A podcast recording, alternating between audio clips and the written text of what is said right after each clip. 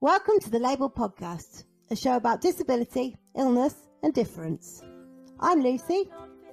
And I'm Alice. And that's Lola. Kaleidoscope identity, and this is who I'm meant to be. I'm just labeled me. I'm just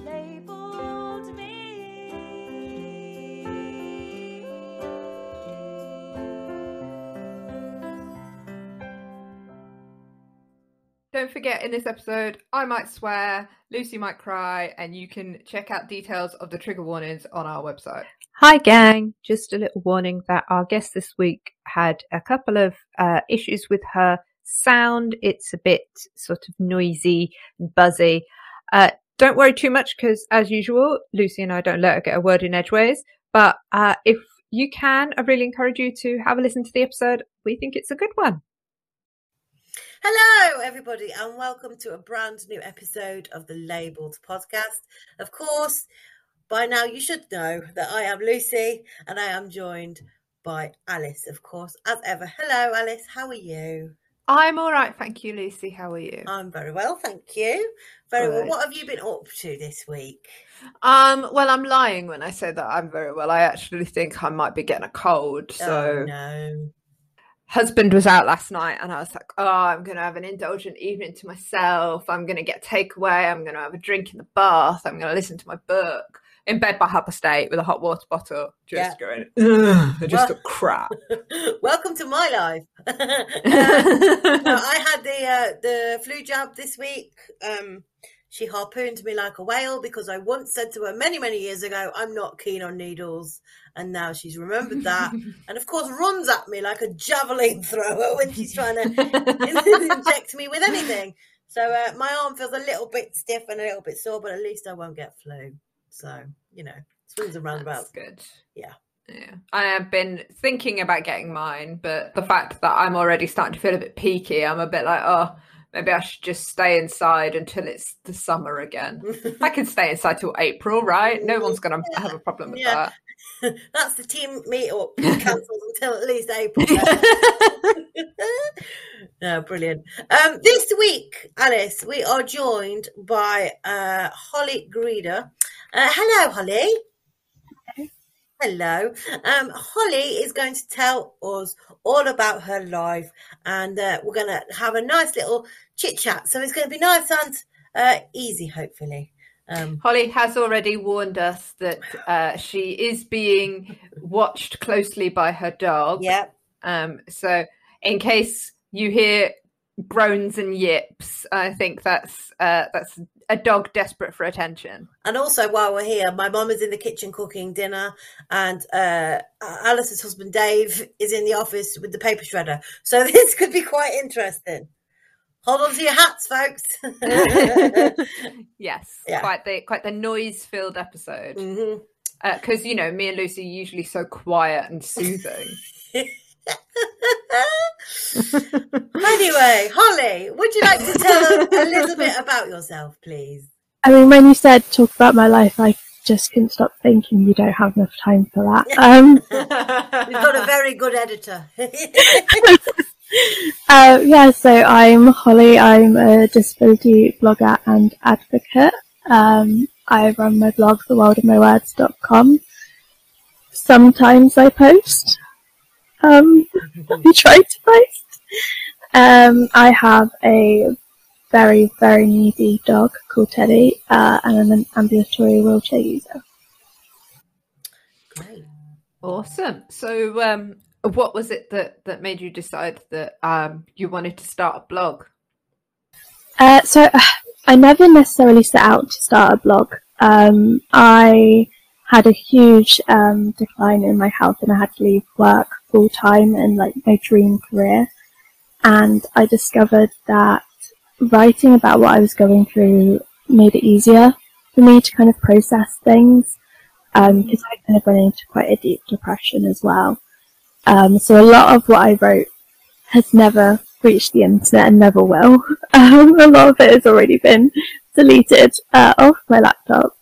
But I found that like kind of writing really did help me get through things and start discussing topics. And that's when like I found the disabled and chronic illness community and kind of a safe space for me.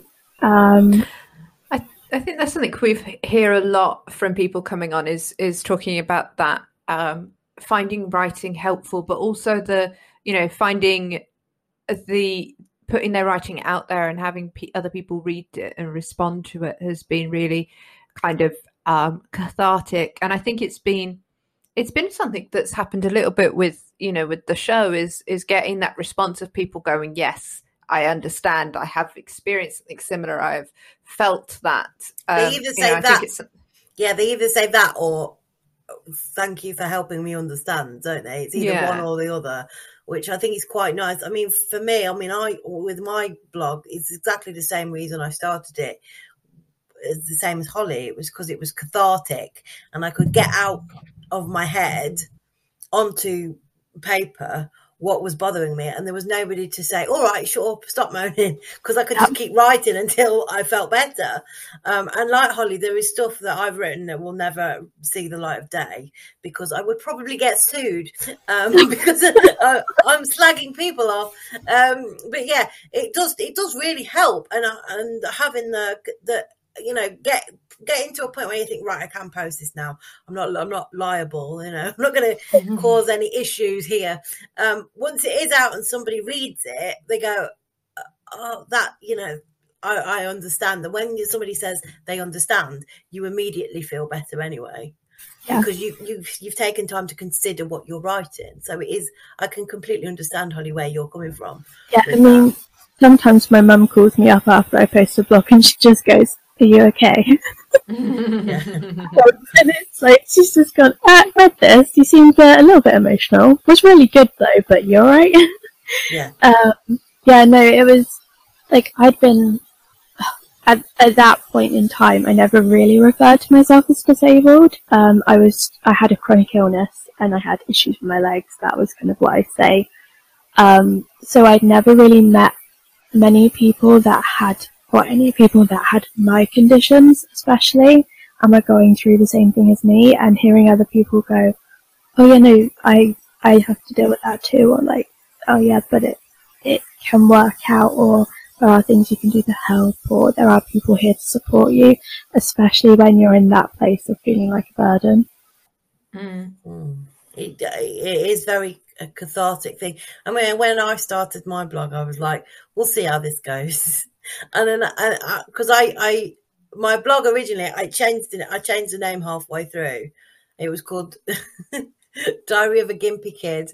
And it, yeah. And, oh wow. It, it, um, and also I was quite.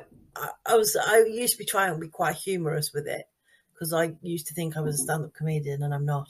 Um, but um, I always said if I knew how popular writing a diary in diary form would have been for me, I would have started many, many years ago. Um, so it's a shame I didn't really. Although, do you really want to hear about Teenage Lucy? I don't think so. It's quite boring.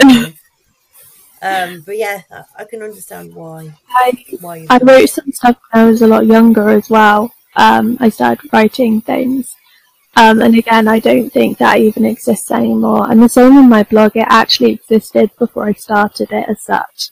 Um, it was a place that I would just write stuff on the internet because I think it made me feel like it was getting out there. Out, yeah. I was getting to absolutely nobody, but it yeah. felt good for me. Yeah, yeah. Um, I think you know it is that thing of of writing something and then like leaving it a few days before you go. Am I going to post this? No. Yeah, my my no. first post, uh, my partner James, he actually like posted it for me because I was like, mm, maybe I could, maybe I, I, I don't know, and I was like, mm, I'm not sure because I think my first post was about um, like the accessibility on an iPhone. um, I think I just discovered it, and it was like a whole new world to me. So like a lot of people knew this stuff, but to me it was brand new information. I was like, everybody must know about this. Um, and I was like, mm, maybe not. Like, spent hours writing it, and then I was like, nah, I'll leave it. Um, and yeah. he kind of fixed it for me, and I'm really glad that I did that now.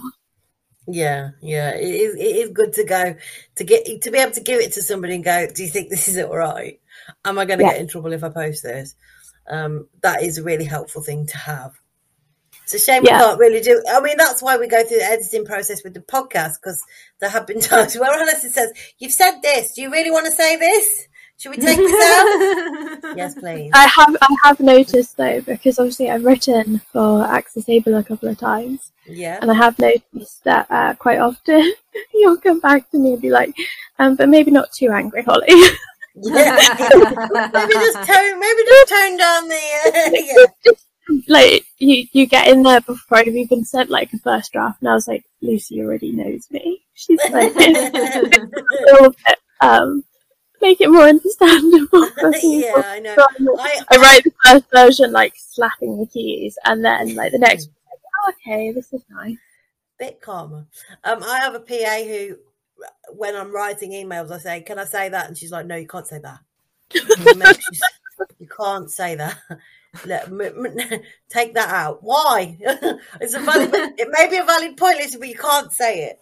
Um, that kind of thing. So yeah, it's always good to you have see, people I'm you. I'm much more. Uh, I mean, I, I maybe it's because I I didn't I I posted sort of blogs on this like community forum thing that I was on for like lonely emo kids in the early noughties, and uh, we we also posted quite a lot of poetry, as you can imagine. Oh, I'm It's gonna have to do some digging around on Google find that.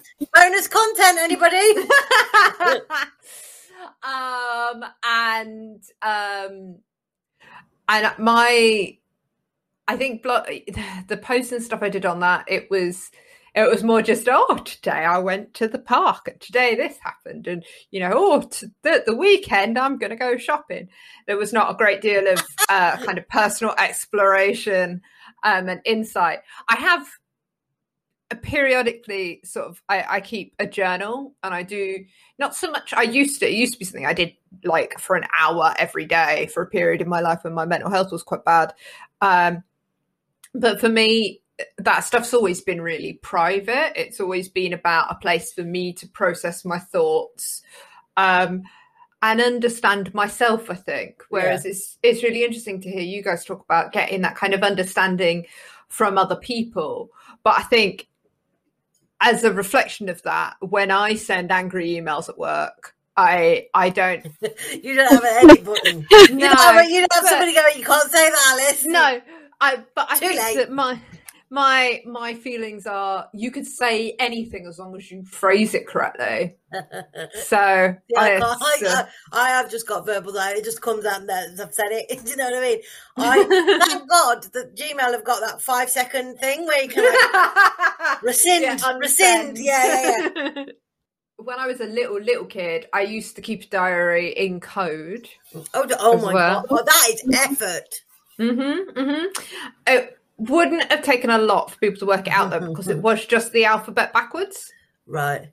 So Z was an, Z was an A. Yeah, yeah. Right. And I could only do it if I had a like reference in front of me. So every time before I wrote my diary, I had to write the alphabet out and then write it backwards so that I could. co- And then, of course, I just leave them lying around the house.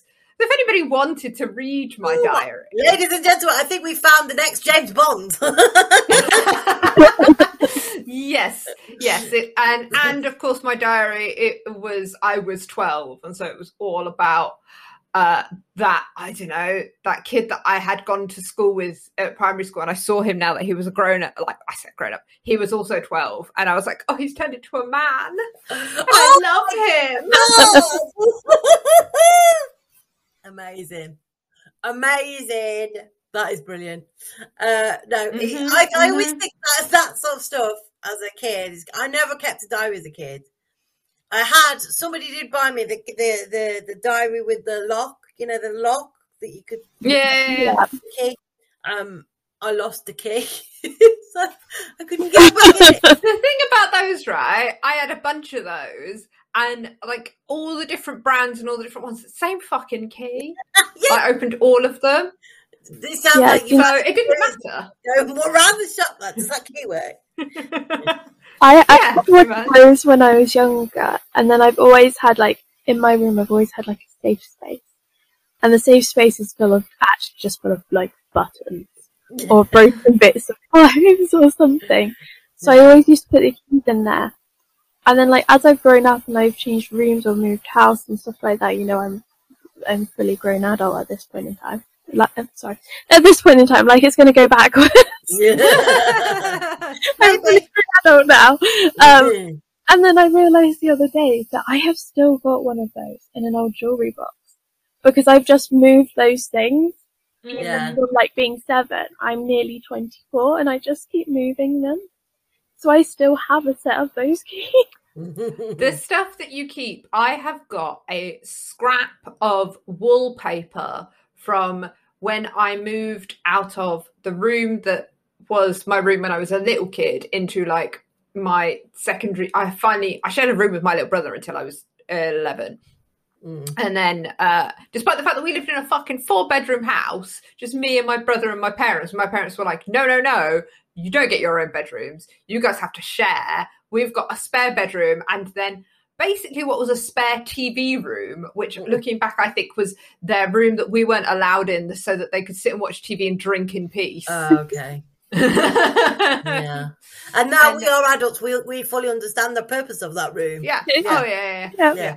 Yeah. Um, but yeah, I have a scrap of wallpaper from the paper that was in my bedroom from like when I was a little kid, and I kept it before my parents painted over it, and I moved into the big bedroom. yeah. And it's just, and I've still got that. And 22 years later, I when we moved last year, You've I was decorated, like, your, you've, "Oh, decorated I've your got new, it." you've decorated your new bedroom in exactly the same wallpaper. yeah, yeah, I used that quarter of an inch scrap. Yeah, I was like, this. Can you reprint this, please? No, it's pink and it's got flowers on it, and my husband is far too masculine for us to have anything like that in the house. Of course he is, yeah. I, I am an annoyingly sentimental person. Yeah. I'm aware of it, but I struggle to get rid of. I And- think though, I think though that there is a certain element of the sentimental thing that comes with being disabled, and that is because like when you reach a milestone that nobody ever thought you would, you keep the Yeah. stuff that is rela- re- relatable to that milestone that you've reached. You So- see, I I think for me, I'm the opposite of kind of sentimental in terms of stuff like that. Like, I went to a theatre show with friends. Uh, I mean, it was probably like 2019 now because you know nothing happened in 2020. No. Um, and um, and I can remember at the end, a friend was like, "Oh, does everybody want their tickets?" And I was like, "No, it's fine. I, I'll just mine will just get put in the mm-hmm. recycling. Like, I don't need to bring it home to do that." And she was like, "You're not going to keep it." And I was like, "What the fuck do I want to like put a scrapbook together for that I then can't see?" Like, oh, this is this is a piece of paper from where I went somewhere I can't Yeah. remember, and this is another piece of paper from where I somewhere I can't see. To be fair, Alice, I do understand that with your visual impairment. I do understand that, but for me, there is this level. There is this level of this was bloody hard won. I'm going to keep this because this is like my trophy. So I've got things like my BBC pass that no longer works in the in the box Do you, of. do you, do you know that? Have you tried it? No, I haven't, but I would. Um, I, I was going to say. I think I think Try ne- it. next time I next time I walk past the past the door at the mailbox, I'll be like, let me just see if I can get in, please. Um, so Because I, you know, you never. It could be good promo for the show. yeah, yeah. Podcaster gets arrested for breaking into the BBC. Nick, I mean, I've got a podcast. Um, that kind of thing. Uh, yeah, so I've got all that sort of stuff that where like people think, I don't. What? do- What? Why would you keep that? I can remember um somebody coming to help me like tuck, like organize myself. And she said, "What's in that box?" I was like, "Keepsakes." And she was like, "What's in it?" I was like, she pulled the lid off. She was like, "Why are you keeping this?" I was like, "Because it means." And I, I genuinely think it is. It's because it's hard won, so you want to keep it and remember it. And for me, I- at I- least, I think I have so like I do keep every ticket for every time it go to the cinema. Like? I am that person. I, yeah, Mm, and I have like every ticket, especially like theatre shows and gigs. That's really important to me. But that's Yeah. like things that I'm into because I used to work in theatre. Mm. Um, so that's like a really big thing for James and I. So we save all those things, and one day, when we have like our own house where we can put stuff on the wall and things, I am 100% creating something with it. Um, but then I have weird attachments, um, especially to clothes, Mm. um, because they remind me of certain things. But I feel like I've kind of gone the opposite way to Lucy now, in that they don't kind of show that, oh, I did that, I reached that. It's more of a, I did that and I can't do that anymore. Yeah. Um, this is probably the point where one of you says, uh, you might need some therapy for that. but like, I didn't realize it until you were saying that, Lucy, that like, actually those things I look back at and I'm like, oh yeah, when I did that. And that's Mm. probably not the best state of mind to be in. like can you sort of I- I- explain that a little bit more like i so just i think i'm trying to understand and and it's sort of to me it sounds in my head you saying um you know stuff you can't do anymore it's like f- for example if you had got a jumper with like ridiculous balloon sleeves and then you had had an arm amputated and you're like well i can't wear that anymore.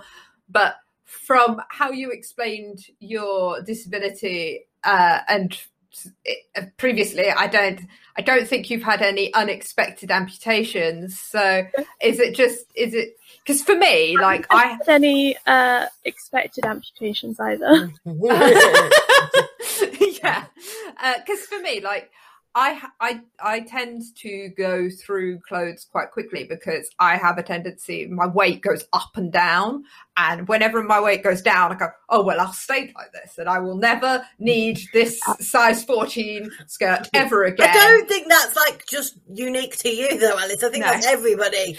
but then six months later I'm like oh I wish I still had that skirt none of my clothes fit oh I'm like, So- have um, so many clothes still that no longer fit me, but they are finally out of my wardrobe. Like that was a big step. But Mm.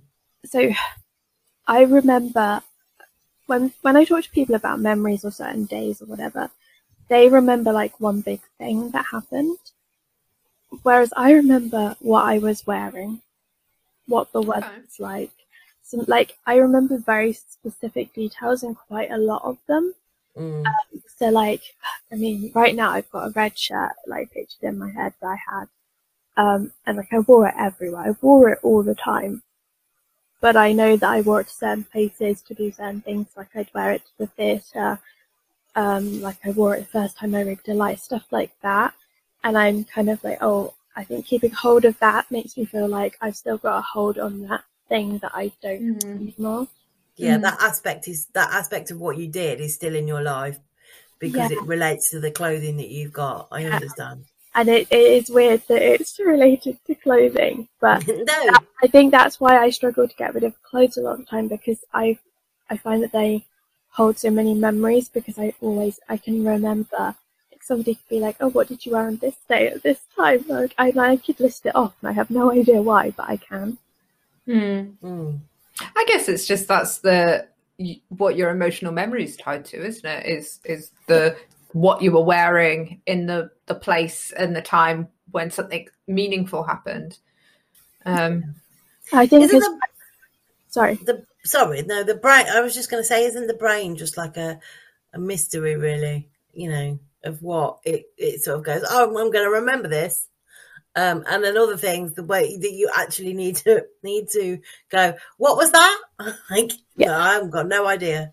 Yeah, like I can't tell the doctors what medication I can take, but I can tell them what I wore five years ago today. Yeah.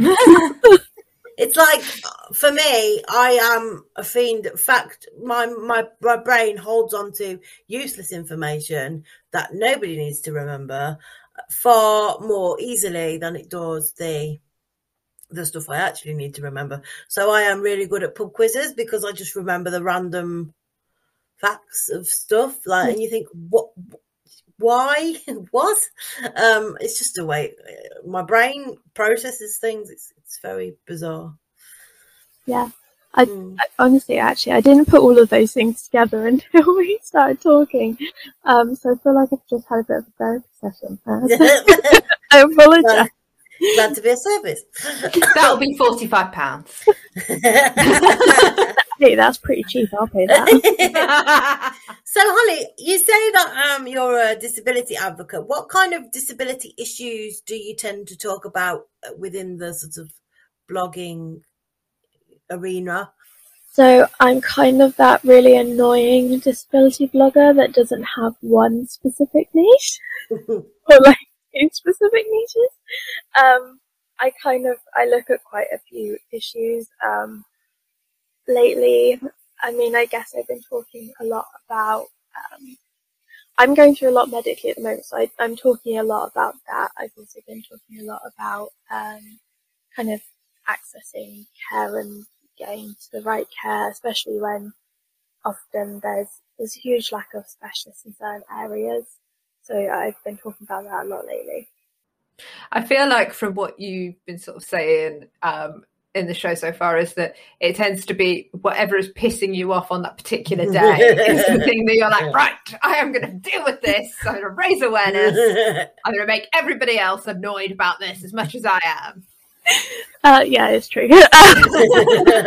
like I went, I went out on Tuesday. Um, I had four, four incidences with uh, cars blocking the drop curb.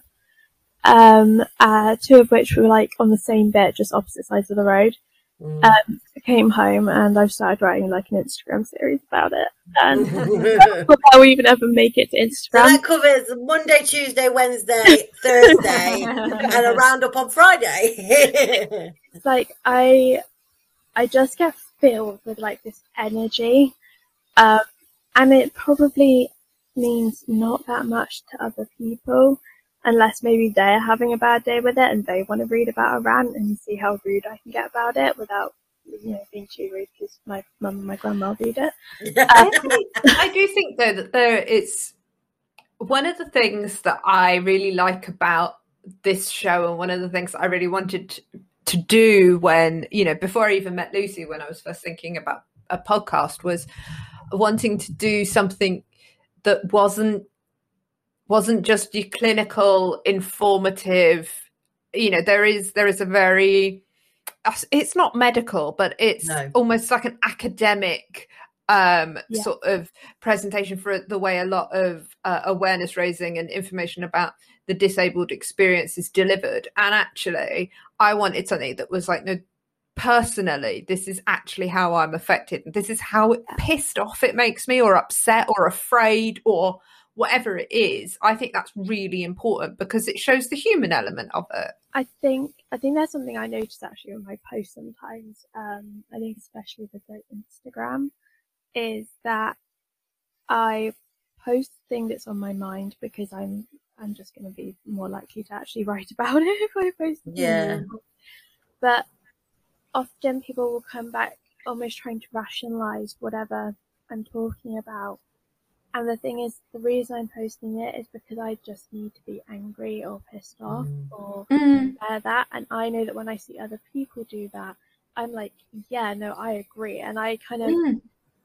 I get like this feeling like I'm not entirely alone in that. And also, I think it is important to feel all of your emotions, not all at once, uh, preferably. Um, all of your emotions. You know, if it is pissing you off, let it piss you off and shout about it for a little while. And then maybe you can go back to it later in a more rational state.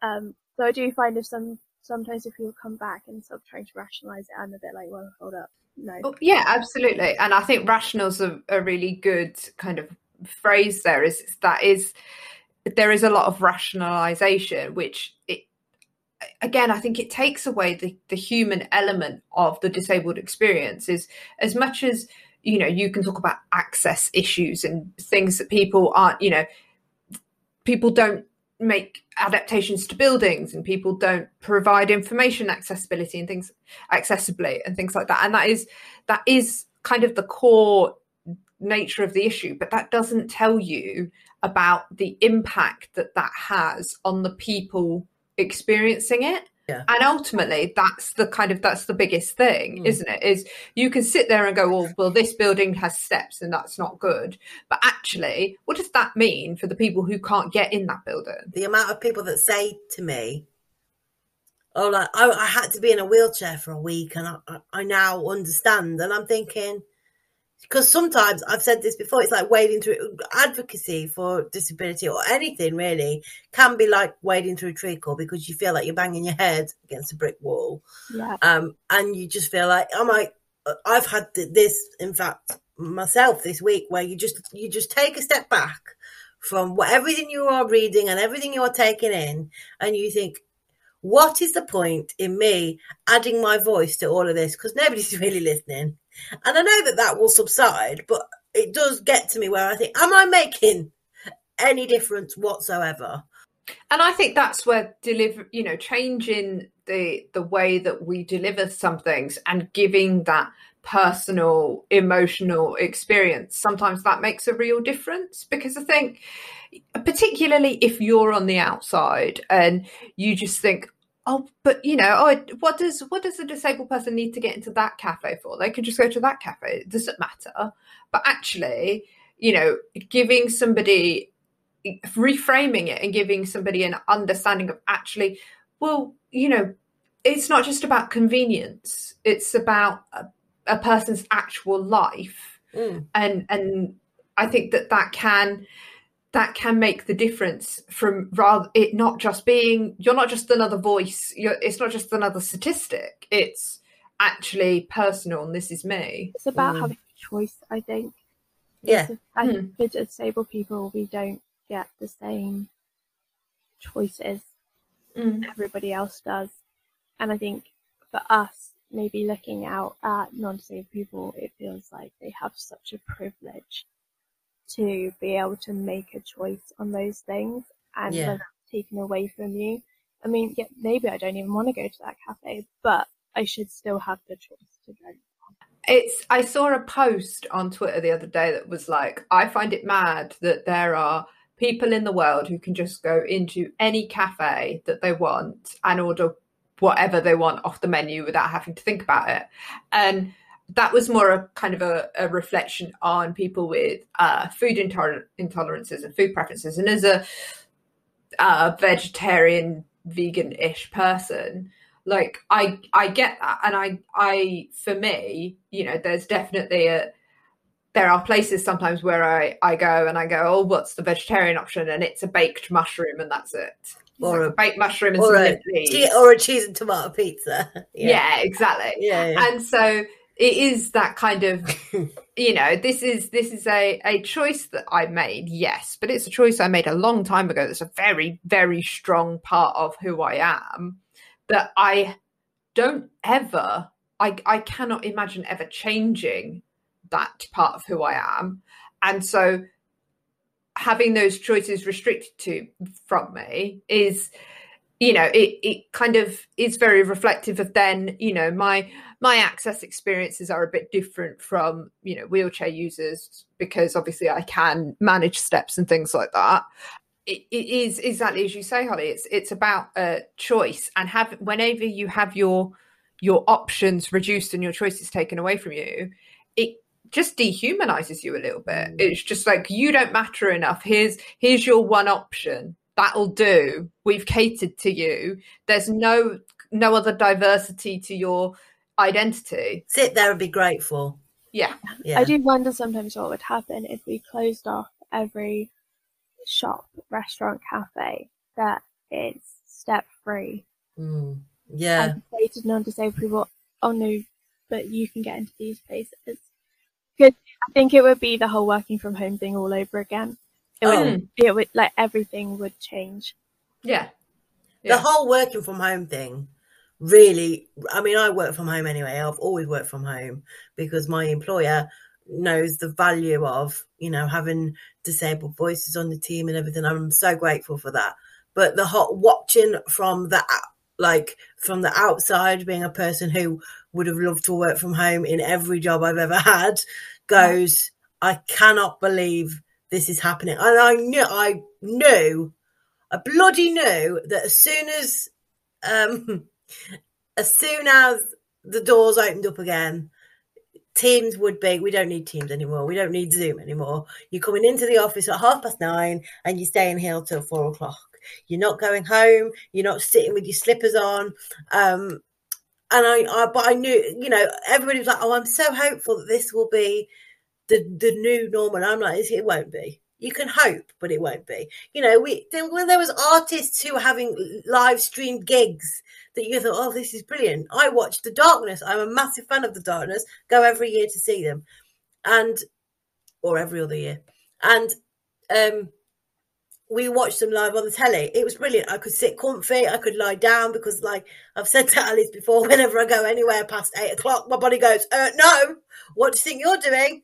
Um, and uh, I was able to sit in comfort, and I was like, "This is brilliant." I mean, it's not the same as going to a gig or a proper live performance, but like if you have a flare up for it, if your condition has a flare up and you really can't go anywhere, but you still want to go, you still want to experience you know, that concert, you could still watch it from home. And there was a brief period of time where I thought to myself, this this could be, a, you know, you could have live streaming and proper ticketed events, and it never happened. It's and it was it was a real a real equalizer for Yeah. not just for kind of the disabled community, but for you know economically, it's damn sight cheaper buying a concert ticket than it is, say, buying a concert ticket and train tickets and a hotel ticket. yeah, Um, you know, it's for for people who live, uh, you know, in the UK. It's generally more um, affluent, and um, there's just kind of more going on in terms of festivals and things museums and stuff like that in in the south in this country. There's a big north south divide um here. And so the you know if if your favorite band or i watched a podcast live stream from the comfort of my own home that was recorded in central london which getting to in terms of my disability would have been a nightmare. Getting to in terms of where i live would have been a nightmare. Getting you know yeah it would have been costly and all of that. It was a real equalizer. Um and we've just put ourselves back in the position again where the more well off more um you know a physically able yeah. um and you know economically and physically mobile have gone oh well, we'll do it this way this is how we like Oh, it I'm so glad I don't have to watch it on a TV on a on a laptop screen anymore. Shut up, Gareth. You... Uh, I have like I have very uh, mixed views on this because I come from the events industry, Mm. um, and uh, my partner owns a company that works in events. So I've seen like the other side of it quite a lot Yeah. over the last eighteen months, but the access side of it, you know, I mean, it's not quite the same as an event, but I did one of my college lessons whilst lying down a few months ago. Like I wasn't in college, but I was able to zoom in and I was able to lie down and that meant I could participate, which wouldn't always happen. And things like that happen all the time. But I went to an event recently, it was a small theatre show, outdoor show, and they were live streaming it. As well as people being able to go. And I was like, this is You what see, we that- That is the solution. out otherwise we're Mm. missing out on so much culture yeah and and people don't people don't even have the opportunity to maybe find things that they like yeah absolutely to access venues or get to certain places and even financially there's a big difference there um and you know this show i mean they also include the subtitles on the live stream and then in the actual show um they had a BSL interpreter as well Yeah. um, and screens around. So it was one of the most successful shows I've ever been to. And I just thought, this is what it is. And it made me so, so happy. Like in that moment, I felt so content that it was accessible to everybody. Um, However, it, it did slightly go downhill when uh, the woman that was leading people onto the accessible uh, platform turned around and said, um, "Oh, sorry, we didn't expect so many people to need the platform." i see and and and I was there like, "I'm I'm about to go," and James is like, "Hold on, I, I'm Sorry. ready to go." I was like, I was like um, mhm. and he's like, "Just just try and like just dial it back a little bit." it's I think I think the thing that I take away from that though is like it's the don't don't don't go oh well we'll have an accessible platform for the disabled the you know the the, The disabled. little outing for the disabled yeah for the, The disabled disabled. and we'll sit them over here. Actually, why don't you make it more accessible, more level, you know, and, and make accessibility across the and and across most of it and then have instead of you know 25% of people on the accessible platform yeah have maybe 75% of a nice accessible ramp. And then 25% of people if they insist on sitting in the stupid chairs they can sit in the stupid stationary chairs. But i mean it's like it made me think of um my my mum when we lived in london my mum loved going to the theatre. She was it was a big thing. She's now in her 70s my mum. We don't live in london anymore. She can't get around as easily as she used to. No. and so there was a period of time where um, I think it was the Royal Shakespeare Company were um, they partnered with like the National Film Theatre or something, yeah. and they were basically live streaming Yeah. shows and also recorded shows into cinemas, which meant that my seventy-year-old mum could still go and see the plays and stuff that she loved without having to go to London, without having to sit like the Globe is amazing, but it's fucking outside and it is cold outside. Like I don't know if you guys know England, not known for our tropical weather. No, sadly, I can remember. I can remember going to see Muse uh, a few years back with my mum, and it was at the Coventry Stadium. And uh, the night before, everybody thought somebody was trying to attack the Coventry Stadium because there was pyrotechnics going off, and they were like, "No, no, it's Muse." Um, but I went to the I went to this football stadium. I've never been to a football stadium before in my life, and it was freezing cold. I, my hips had gone into spasm. I was like, I really need a cup of tea. like, I know it's not very rock and roll, but I would like a lie down. No. um, Can I have a hot chocolate and a blanket, please? thank you, Matt Bellamy, but I want to go home now. Um, that, that kind of thing. And you just, but this is the thing. I don't understand where people's mindset is post COVID, where they've gone, oh yeah, it covered us, it covered us while COVID was happening, and we had to shut the doors. That's been, why hasn't somebody said, hang on a minute, can't we do this like a dual thing? So, like, if Yeah. you want the live stream, you can have the live stream, but if you want to come and be part of the audience to help whoever it is on stage feel like they're performing to a live Yeah. audience, crack on because it's it just makes sense. And I, th- I think there's a lot of people. I think there's a fear for some people that it means that people will stop turning up to events. They wouldn't. And I don't think that's true because there's No. you do there is a different atmosphere when you're actually at a venue. There is often a different atmosphere. But this makes it more accessible for people that may never get the opportunity to go otherwise. yeah. Yeah. Um, and why are we not like accessibility isn't one of those things that you go, ah, weren't we meant to do something about like those people that have like the wheelchairs or something so they can see like somebody mentioned it. It should be like on top of your list because a lot of the time when you're looking at a venue, you might consider, you know, how big do you want that audience to be? So you're like, actually, that venue's not going to work because I want this many thousand people or Yeah. this few hundred people. Mm. So why the hell are we not doing that for accessibility purposes?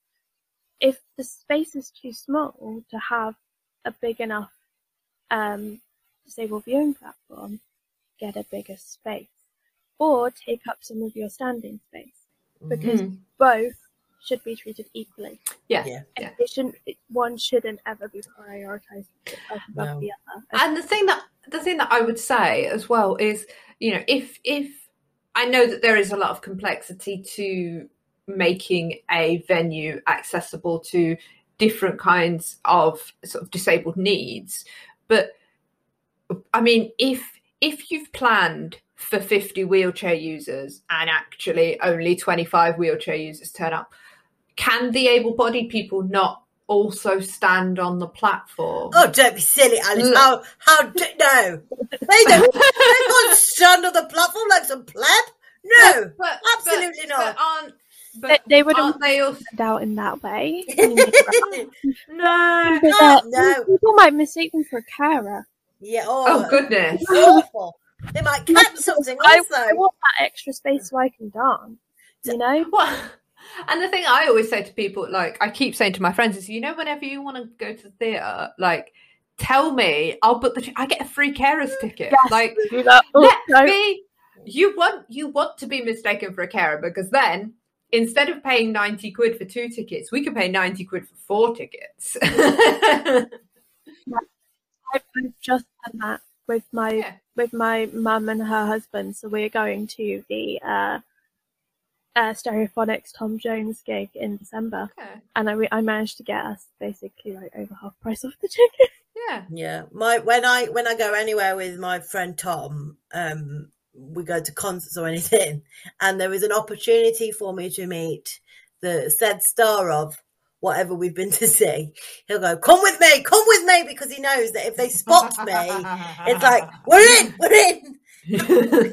Happened with all sorts of people. He's like, "Come on, come on," and then he's like, "Look sad." Look like you've been stood there ages. I'm like, I feel like we haven't had a Tom story for ages. It's nice to, to bring him back. Comes and back.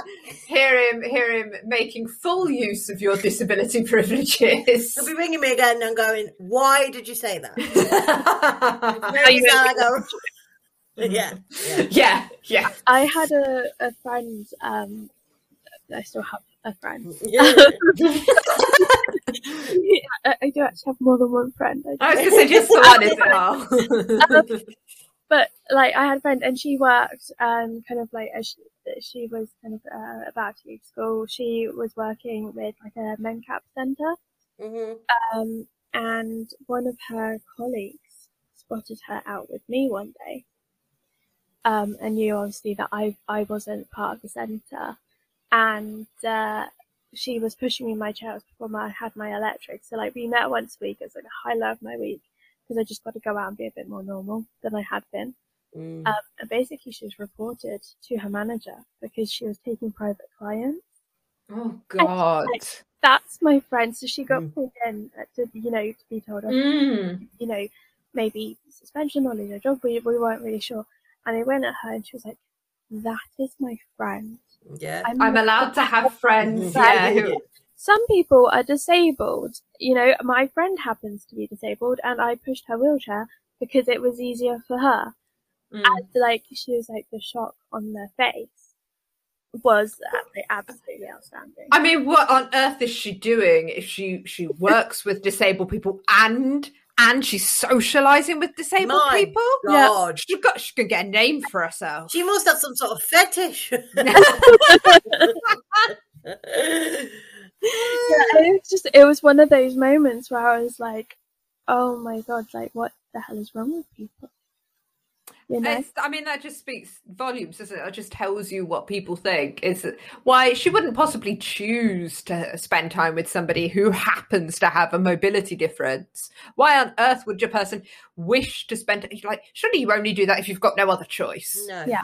No, Yeah. well, I did have a friend at college many, many moons ago who I was I was friends with for a very long time actually, and we we got quite close. And it, I actually found out that um she was friends with me because it made her look good, which was really quite um hurtful because she she she was talking to one of my other friends about me and she let slip like oh well with lucy i get good views at gigs and they get you know we can park here and we can jump queues at theme parks. And obviously the other friend who is also disabled came back and told me because they were like did, did you know she's saying saying this? And of we all came to a head and i sort of had to distance myself from because that's that's was like a toxic friendship. I'm very lucky that my friends the, the circles i move in now aren't like that at all. In fact, I mean, I joke that Tom often says, "Yeah, we get to meet the famous people and park outside." Like he'll often say, if he takes me anywhere in the car, he's like, "Did you bring the badge?" And I go, "No." And he goes, "Oh God's sake! It's the only time, I, it's the only reason I bring it out because I can park close." But he's, of course, he's joking. And if he thought I was one bit offended, he would be mortified. I would also say, you know, considering how long Tom has known you and how much Lucy he has to put up with. I think the trade off for decent parking space is probably fair. yeah, to be fair. There's, I think, a video. Uh, it might have been the last year or last winter, um, of a massive puddle in the park, and James got uh, like him sat on my lap, so he didn't have to walk through. and it's on Facebook with like reasons to just date a disabled woman. Like, you know, you can get over puddles, you can get closer to things, you can get cheap tickets for things. And I was like, is that the only reason why you're with me? And he's like, yeah. I am I am fairly certain that the only reason several of my friends are my friends is because I come with a dog everywhere. Adam, in particular, our editor, I, I imagine he would have walked off years ago had I not been like, hey, I've got this cute Labrador. I think the only reason I uh, and Tom has actually told me this himself. The only reason the only reason me and Tom are friends is because my mom cooks lunch. He's like as soon as your mom stops cooking, where I'm off, mom, bye. Um, and it's true. In fact, sometimes when he arrives at our house, sorry, Tom, you're going to listen back to this and just like, this is liable, but it is true. You've told me. Um, he'll he'll turn up at the house, and my mum has perhaps nipped to Tesco's to go and get like some stuff in or whatever. And instead of saying, "Hello, Lucy, how are you? It's nice to see you. I've missed you," that kind of nice thing, he'll go, "All right, where's your mum? Where's your mum back?" Why? Because she she could like they got the food. Because he, Tom's a bit peckish. Yeah, Tom is hungry. Uh, yeah, it's only backfired on him once, really, but there we go. I mean, I don't think I'm really meant to tell this story. I'm going to anyway. Um, like in my teens, I used crutches or a walking stick. I used um, crutches the majority of the time I was at school. And whenever my mum and I would go out somewhere and we're like trying to cross the road and like cars just keep coming, nobody's going to let you cross, she'd just kind of like nudge me a little bit. She's like, put your stick in the road. Like, like just like just just visible so people can see that you're on crutches. And like she'd be like, just just kind of edge them forward a little bit, and then people would see my crutches be like they'd stop and let us go and cross the road. Yeah. It didn't work Yeah. every time, but a lot of the time, and she just like it, it got to the point where it just like a little like side little gentle nudge, and I'm like sticking my crutches out into the road, like look at me, let me cross. Me. You've got you've got to. I'm sure I've told this story before, but I I don't ever have to like you know, if I go to Costa or Starbucks or whatever, I cannot remember the last time I had to carry my own drink No. Yeah. because I order my drink and then they go, sit down, we'll bring it over.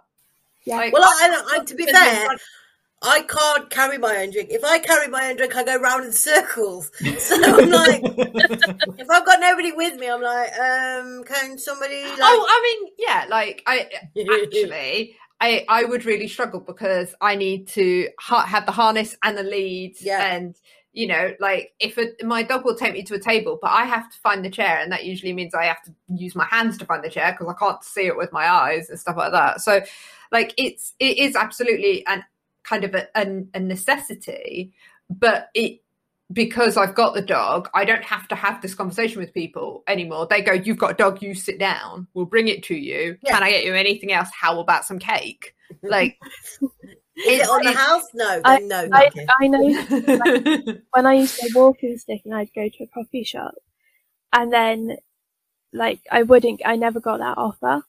So I've Mhm. I have like one hand on my um, walking stick, and then if it's just like a coffee, like I mean, I'm probably gonna spill it, but I can I can get my way to a table. If I've got a tray full of stuff, I'm not sure what they expect me to do, and I stopped Mm. asking for help because you know I wasn't quite there yet. Um, Mhm. I I would just you like stop using my walking stick and carry this tray. So not only am I trying not to, hmm I'm also just trying to pick myself up, right? And I was Mhm. like, why, why the hell do I do this? But then I go in with a wheelchair one day, and they're like, go sit down, we'll bring it to you. Do you need anything else? Do you want me to grab you some sugar? Yeah. Like, "Oh, maybe I should have done this earlier. Yeah. Why did I do that? And then when I got the electrics in my chair, I realised if I asked for a takeaway cup, I could like put the cup in between my knees and then easily go over to a table without bothering anyone. Until I realised that like if I ordered more than one drink or I wanted a sandwich as well, that didn't work. So mm. we went back to them, like bringing it over, and I'm just thinking, like, where's the level of Mm. when they will offer help to a person. It is interesting. yeah it's it? interesting isn't it yeah and you know like i i quite often um you know in the period of time that i spent without a dog i can remember having a couple of conversations with somebody in like my local sainsbury's of strugg- struggling to because i have to i i have to keep my cane i you- well, I would keep my cane out Mm. because there's no point putting it away to walk through to then have to get it out again, and it's Yeah. just it's just a lot. But a cane is, you know, it's like it. They come up to your breastbone, so my cane is four foot something. It's not a small piece of kit, and they are kind of cumbersome. And you can't if you loop it over your wrist, like mine. Uh, you loop it over your wrist before you know it, it's at your elbow. Mm. It's got a ball on the bottom, so it's sliding around or taking other people's legs out from under them behind you. This is a comedy sketch in the right in the yeah, exactly, making this, isn't it? exactly. And so, and and I would have to w- with a cane every single time. I think I'd have to say, "Can can you pack for me?" Whereas you turn up with a dog, and I, and it's I find it quite strange because actually. And if you're sitting behind the till, you can't always see the dog No. when I'm, you know, because where the till is and stuff. But people just seem much more willing to go, Do you want some help? Do you want me to pack for you? Um, and it is that kind of uh, perhaps about the perceived level of need.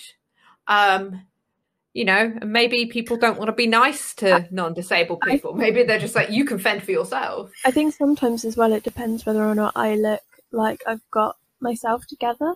Yeah. Like Mhm. if I rock up at a shop in like my joggers, which isn't very often, just like a hoodie, head of Mm. like hair all tangled up, then they're probably gonna ask me help. If I've got like my makeup on and I'm wearing Mm. something nice, they're like, "Oh yeah, no, she's fine, she's good."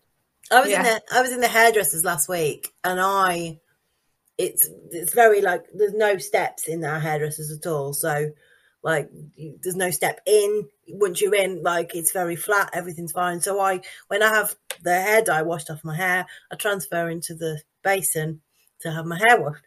And as I was, as I was transferring, now it's always a bit. I always feel very vulnerable when I have to transfer in public because I think if I fall on my arse, this is going to be A, embarrassing, and B, a faff to get back up again because everybody's going to go into panic mode and go, Oh, how do we do this? Um, I've never fallen over in the hairdressers ever, right? But um, Knock on wood. no, no, thank you. I wonder what that was there. I was like, oh. um, um, yeah. So I've never fallen over in the hairdressers. So, and I, what I do is I put my hand on the arm of the chair, and then I sort of like do a ninety degree transfer onto the seat. And the hairdressers, I've been going to the the, the the same guy has cut my hair for 20 years so he knows exactly how it works. There's no fuss it's very much there you go you're in. There was a guy faffing about with a fire extinguisher in the corner and he said i put my hand forward and i looked at him and he was looking at me. I smiled because he was looking at me and it's a you know polite thing to do because he's like look and he's like gawping looking so i smiled at him and he went oh, oh, are you all right there? Are you all right? Do you need a hand? Do you need some help? Do you need some help? You need some help. And then he looked at the hairdresser and went, she needs some help. And I'm like, no, I'm fine.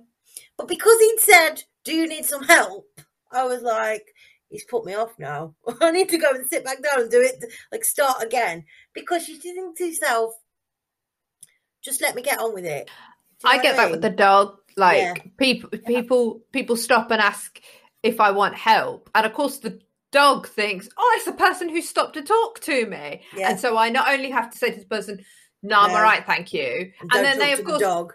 They don't believe you, so they have to stop and watch you do it for yourself. And so you have to go, no, I'm all right, thank you. And then you have to go, okay, dog, now it's time to pay attention again. Give the dog the instruction again. They're a bit, it's different because they were about to walk around this obstacle, but now there's a bloody great person standing between them and the obstacle. And so I'm like, you need to uh, just, it's, and, but I can see from the other side, it must be, it must be difficult because, you know, if you've, if you don't know that Lucy's been going to that hairdresser for 20 years and she's been transferring like that for 20 years at that hairdresser's and you see somebody about to do it, I can see why you might be a bit like, mm, should I offer to help? What But if it this was- person like It was the fact I went. He went. Do you need some help? And I went. No, I'm okay. No, Yeah. are you, are you sure? Yeah, Just- yeah. Just yeah. Believe I, me. I wrote a blog post uh, about two years ago now, I think it was, um, and it got it was quite controversial to the people that read it, and I think it was titled something like "Does helping me make you feel good?" Mm, because I was just so fed up of like we hadn't long moved here and I was getting the hang of using an electric wheelchair and every time I'd go into like the city or go to the shopping centre, people would try and hold doors open for me. Mm. And I'm like, I need to learn to do it myself. So sometimes Mhm. they say that. But with the shopping centre, the accessible doors are accessible, so um they're, they're automatic and people would Yeah. try and hold the door open. And I'm like, it's an automatic door. The door open. I'm like, I'm fine. There's so many signs to say automatic door. Mm. And then the problem is that they're stood in the way of the door. So if I Mm. try to get into the building, I'm going straight over their toes or crashing my chair. At which point they'll moan at me for hitting their toes, or I'll get out, oh, you're not very good at driving that. Have you got your license yet? And I'm like sick of it rolling my eyes. So I'm like, please, like I'm fine. Like you could, you can take a step back and I'll try and explain that I can't move because of their feet and I don't want to hurt them. And I would be really lovely and polite. And then they're like, oh no, no, no, you can. And I'm like, I've been the one that's been driving this. Like, I'm the one that uses this. This is basically my legs. Please don't tell me what I can and can't do. Like, I was like, you really need to move. And I would be so polite. And eventually I was just like, I, I was done. And I would just say to people, I was like, you have to move because otherwise I'm going to run your Mm. toes over. And you know what? I'm just going to do it. Mm. And then they, they'd walk off. And then they'd be like, oh, God, I was only trying to help her.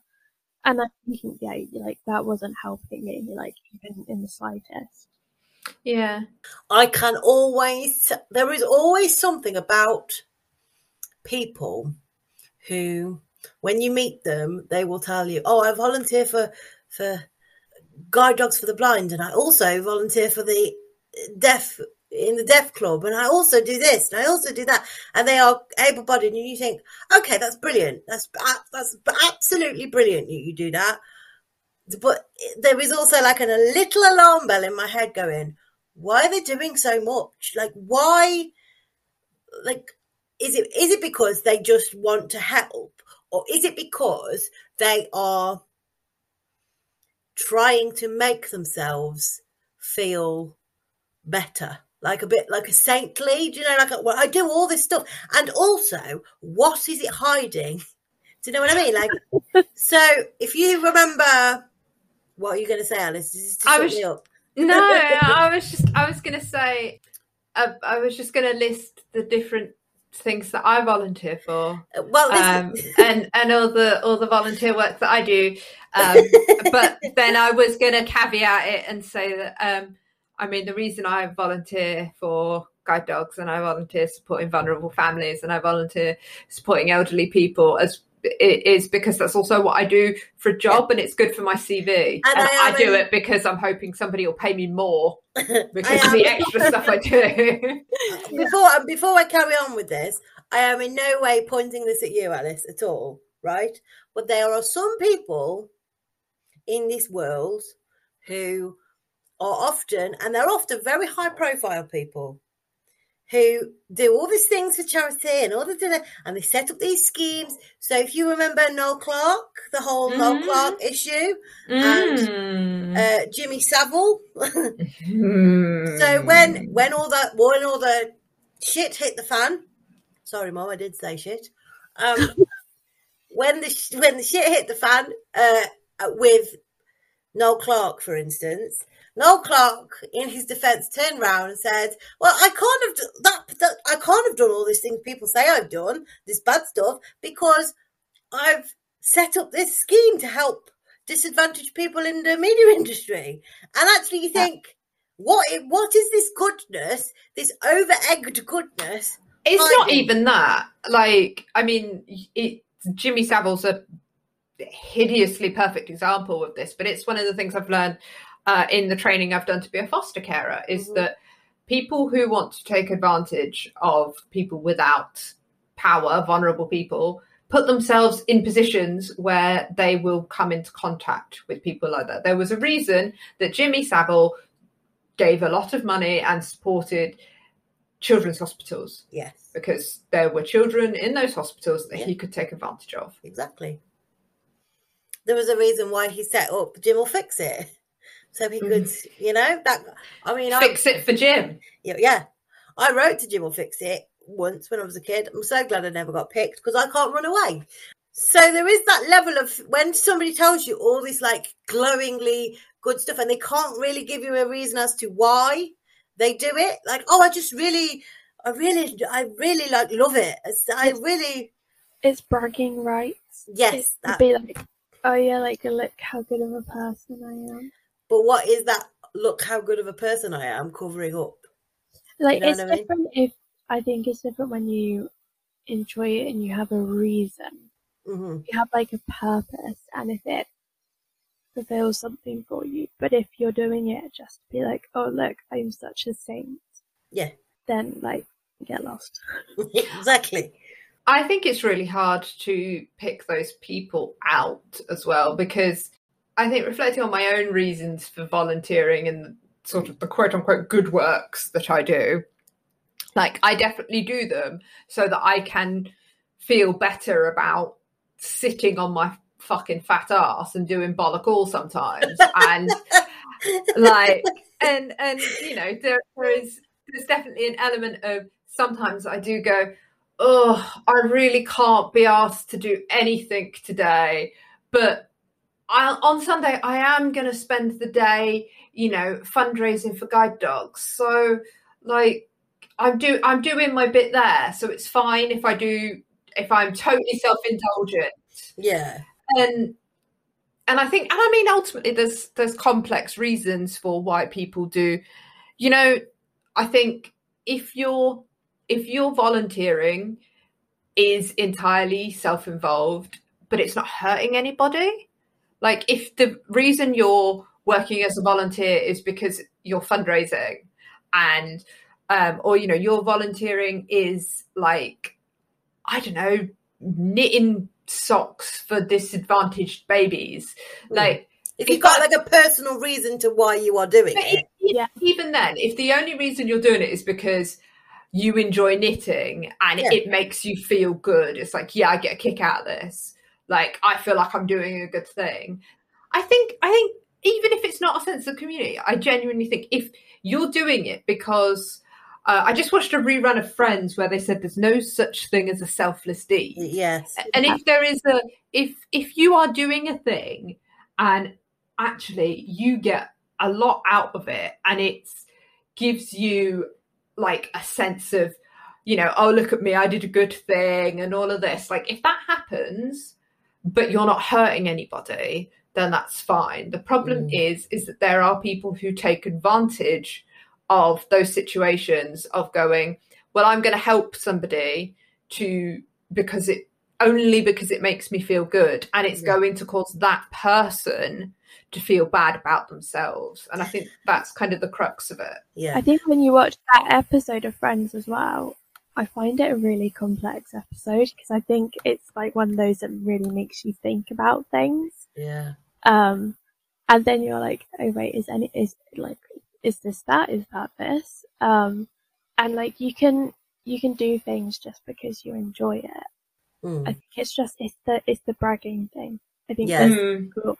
Um, and I think also, you know, don't tell me that you do it because like you're doing it specifically for your neighbors, daughters, cousins, girlfriends, fish. You know, yeah, And also, don't do it because you feel sorry for me. Do you know what I mean? Mm. yeah. Don't volunteer to do something because you feel sorry for people who have to use guide dogs, or because you feel sorry for uh, kids with cerebral palsy, or whatever the whatever the reason is. Don't that shouldn't be the main driving force of. I I feel so sorry for these kids. My life is so much better than theirs. That's not ideal either, is it? Really? I- I've been doing a um I've just finished my level one in British Sign Language and we talk a lot about like why why we do things. And something that came up that has kind of been on my mind the entire time is when people have said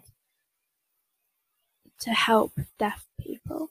hmm And I'm thinking to help them with what? Yeah. exactly like for me I tend to say um so I can communicate with Yes. people so I can Yeah. communicate with like my Yes. audience when I go on to do things.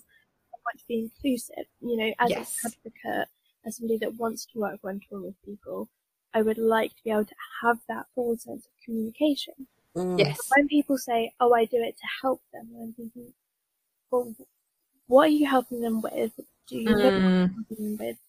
And what is it that you think they need help with?"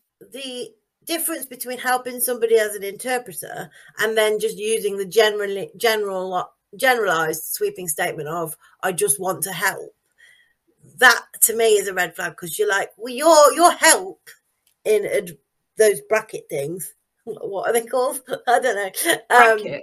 yeah like air quote Quote. air, yeah. Oh, inverted Like- commas. invert that's it. Inverting i'm doing very well with this podcasting line today. Um that help in advert in inverted commas is um is not as helpful as you think it is. Do you No. know what i mean? No, and, it- and it- you're you're fooling yourself into thinking well i'm only being helpful. yeah exactly. I'm only being helpful Yeah. It, Mm. it, yeah, and I, I think as well, like it, it assumes a lot. It assumes a lot about the deaf community, and I mean, in whatever sort of situation this is, but obviously, it's just kind of what we were talking about. But you know, people have been deaf, Yeah. for, for as long as time, and Mhm. you know, I even without if I didn't have a disability, if I wasn't quite the person that I am, I always believed in communication with everyone. So it's something I've always wanted to do Mhm. because I thought it's important that we can all communicate with each other, not because I felt sorry for someone or because Yeah. thought we desperately needed an able person's help. And I think that, you know, again, you can look at it from a, if you want to be entirely selfish point of view. So, you know, I've, I don't speak any other languages, but I have said, my husband and I had this conversation quite recently where I said, you know, if I were to learn another language, you I actually, I think I'd, I'd like to learn Polish because I think in the day and age that we, we live in, yeah in this country, Polish is a very useful language to have, particularly working in social care. If Mhm. I could speak Polish, it would make my life a lot easier. It would probably open up job avenues to me. So to be entirely selfish, I'm not doing that because I want to be able to, you know, help Polish speakers communicate more or anything. Entirely selfishly, I think it would make my life easier and it would probably be quite interesting Mm. but that is a, that is not about me going i'm going to help you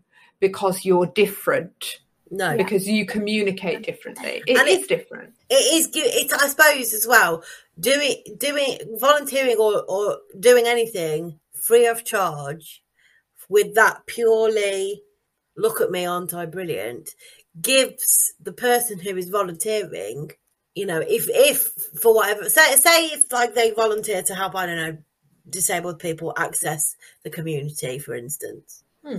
if that disabled person says actually you what you're doing is not very helpful they sometimes in my experience can go well well i'm, I'm helping. I have experience of this because i'm helping. And you're like yes but you're you're in that help you are also not listening to the person you are helping. So in, Mm. in actual fact you're not helping anybody. You're just confusing the issue and making them very frustrated because you're not listening. Do you know Yeah. what i mean? It's it's it, it's sort of if you're not careful gives them that one-upmanship of well i know what i'm of i know what i'm doing i'm helping you Mm. do you know what i mean it's, it's like, well, have you asked what I need to be Yes. help if I do need help? And like, I think as well with this whole kind of, oh, I want to do it to help people. I'm not a deaf person, but I, so I'm, I'm wondering how they feel, how, you know, a deaf person or the deaf community would feel Mm. When somebody goes, oh, because I want to help you. Like, what, what are their thoughts on that? Mm. Um, and like I know how I would probably feel it as a disabled person, but I wonder Yeah. what it's like for that person or that community um, to have people talk to you in that way and to to patronize you all the time. Mm. yeah and i mean it's it's that you know going well i a person who's essentially learning your language, who's learning to communicate with you, but not to get to know you, not to have a conversation with you. No. You know, I and I think it's it's that word help. You know, there's a difference between say facilitate, support, Yes. you know, enable, um, include, open up, you know, access to. There's a big difference between that and going to help to help a disabled person. Yeah, because there is Because good help and bad help, isn't there? That's what and you just to it just smacks a little bit of somebody wants to learn to sign questions like oh so what's wrong? What happened to you? Can i help? You know oh what what do what do you need? What can i do for you? But then they don't even listen to the answer. No. They'll, they'll patronise you with those questions, but then they won't even listen to your answer. No, and you can you and you you can genuinely tell when they are not listening. So they ask the right questions because outwardly they're asking the right questions, but you know, whilst when you're answering these people and you're giving them your opinion, you can see it's like they're on standby. They've Mm. gone. "Do, do, do, do, do, do, They've already made that decision. Yeah, Nothing's going to make change their mind if they Nope. if they believe that they can help you in some way. Even if you're still saying that you don't need help or how to help, they they've already got it sorted. Then they're not listening. and then when you have to get forceful with them, they're like, "All right, stop being shirty."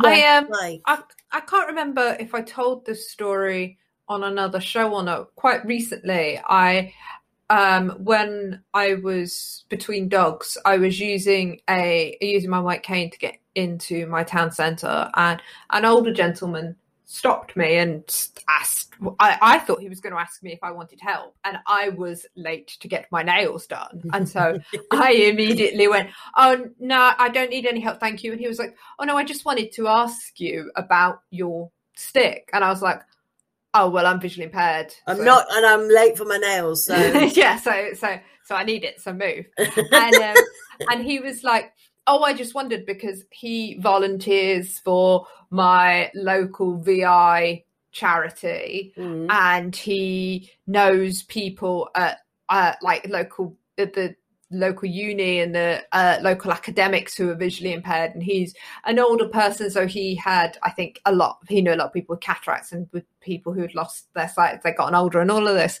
and he was like oh so you know i understand and i just wanted to what was the phrase he used it wasn't what's wrong oh that was it no the he said I just wanted to talk to you because you look normal. You don't look Oh! like you need Um, Oh, oh, no. stick. And he you was look normal. Oh my gosh. I am going to swear. I think my swear count is going to go through the roof. Does that mean I have to cry? Yes, possibly. um, Go and get Dave to poke you in the eye. I'm joking. uh, joking. uh, yeah, no, I know. I know. Don't worry. He wouldn't dare poke me in the eye. I'd punch him in the nuts.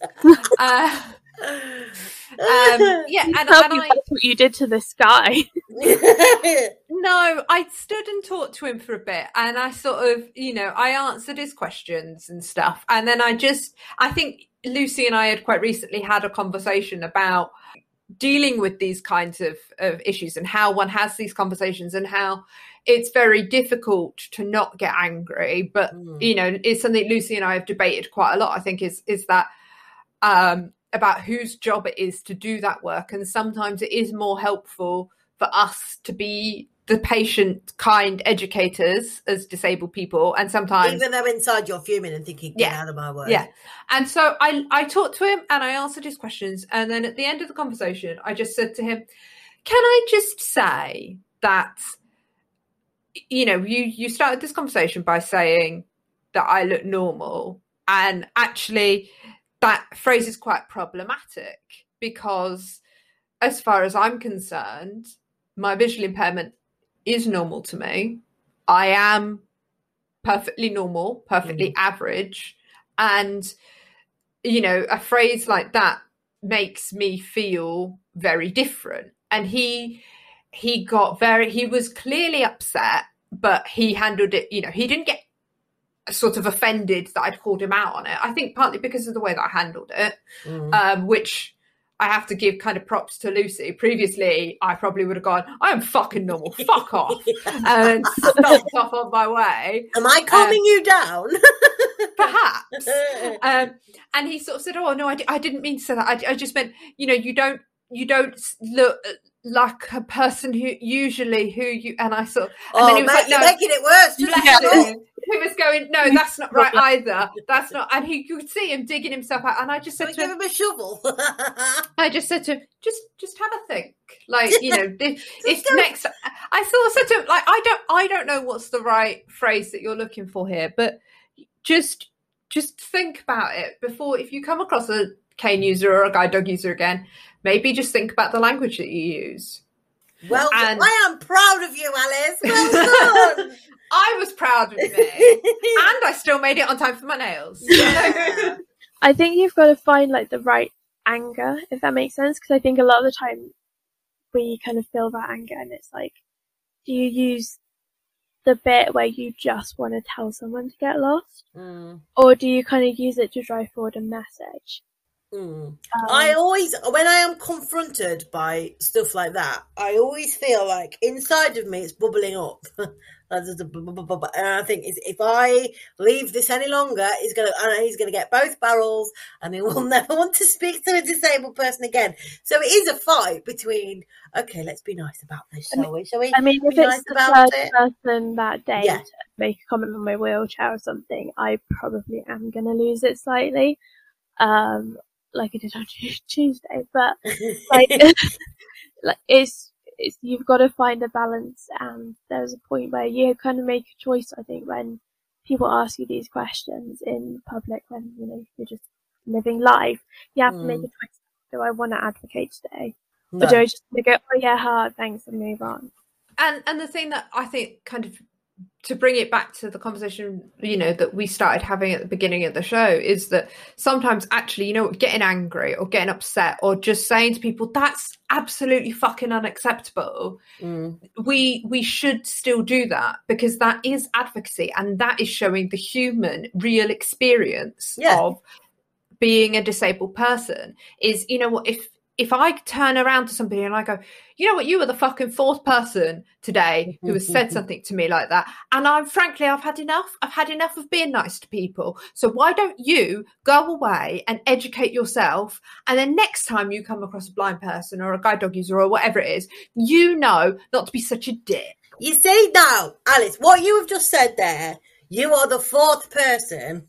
That, to me, if I was a non disabled person, would be far more impactful than fuck off, go and about itself. Because I'd think, all right, calm down.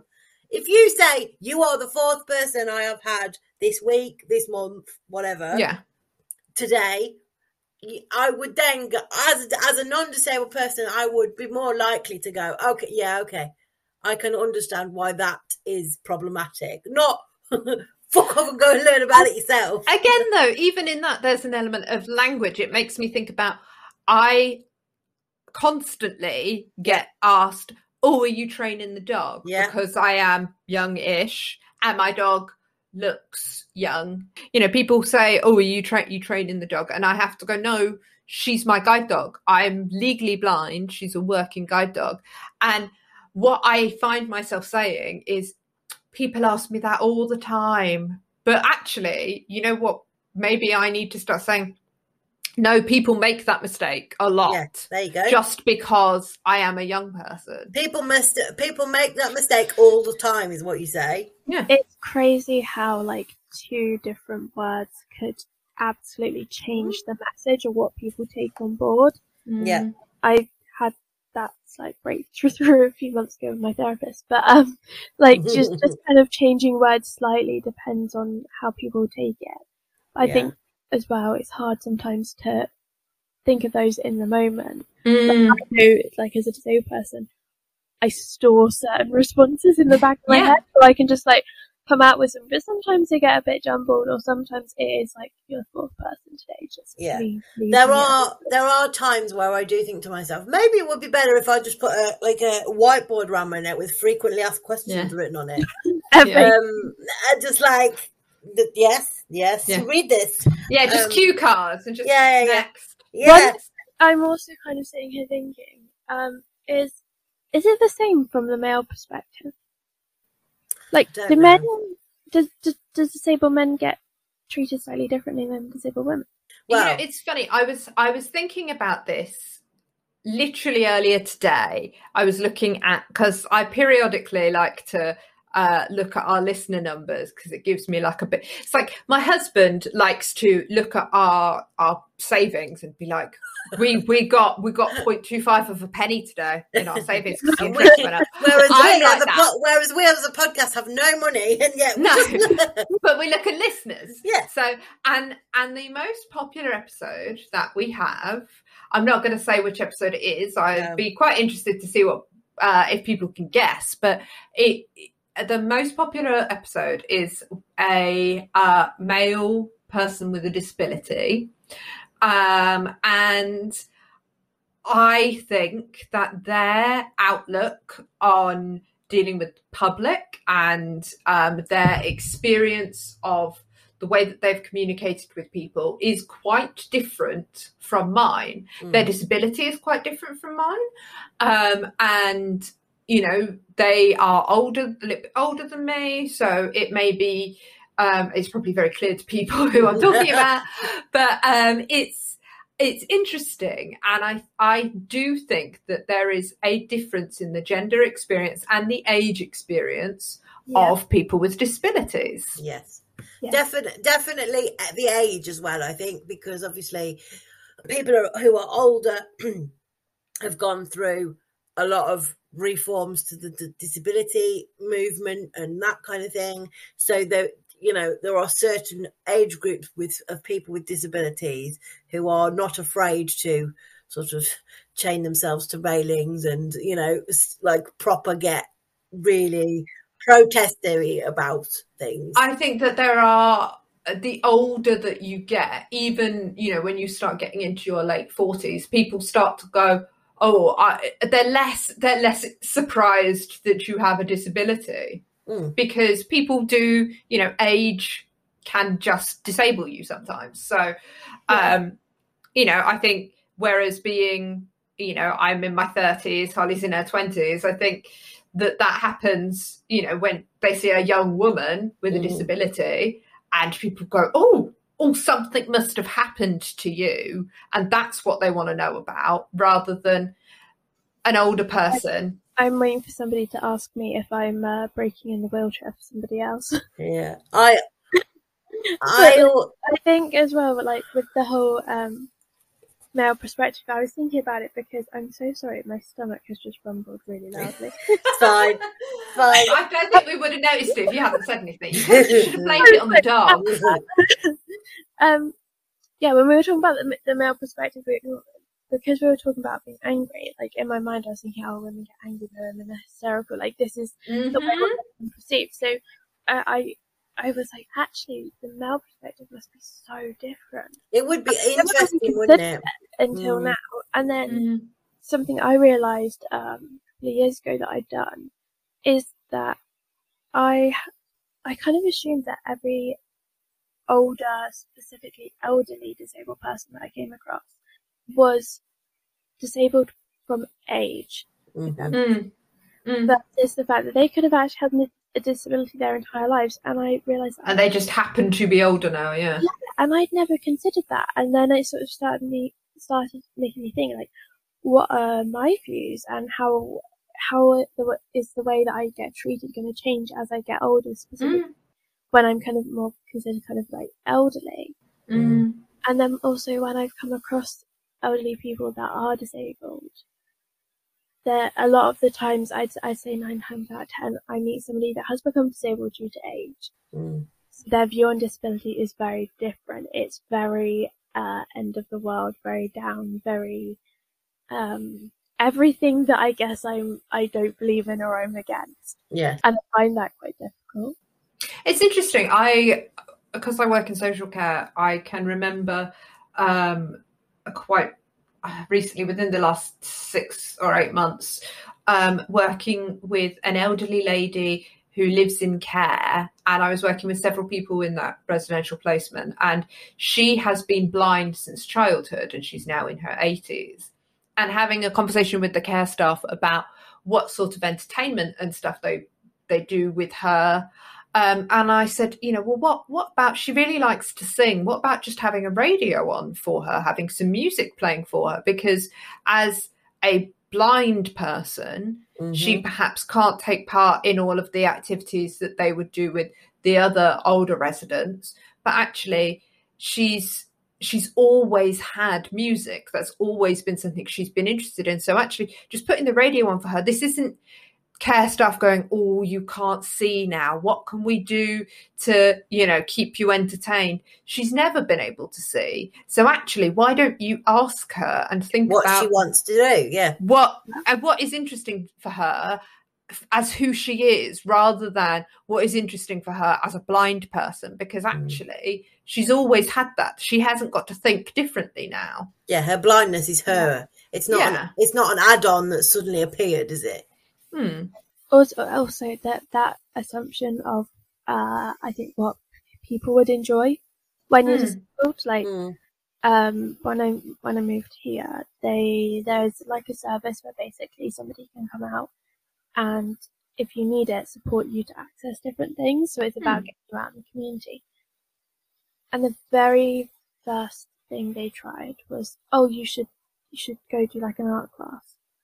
I'm not interested. What is it with the what is it with the art? art? What is it with art? I turned up at work. Not weaving. I did it literally just to please them. I didn't want to be there. I turned up. Teacher wasn't even there. Turned out it's more of a more of a thing if you've got um, experience. It's just basically essentially them renting out the place. You bring all your stuff and you can work. Right. And okay. I, I, I go in there, and then this one goes, "Oh, you oh. must be from the spinal cord injury group." And I'm like, like, what? I was like, I'm here because like the council basically made me up oh well, did, did you must have wanted that other group? And I was like, no, we were looking for the art group. And she's like, oh, so you, but you do have spinal cord injury. And I was like, no. And she's like, oh, then why are you here? And I was just like, what, what the hell, like, where the hell did that come from? And then, like, their second option, and obviously I do enjoy to write, the second thing was, oh, you should go into a creative writing class. Why does it have to be a class? Why does I, it have to be a class? Why do we have to have bird box making sessions and art and finger painting and all that? I, I get it, but yeah. because I'm disabled, I didn't go into any creative writing class. No. I went into a creative writing class for people with learning disabilities and disabilities is kind of what they said. They had basically been created for people with learning disabilities that hadn't been given those opportunities. Mm. So I was in this class and I, I didn't fit in there.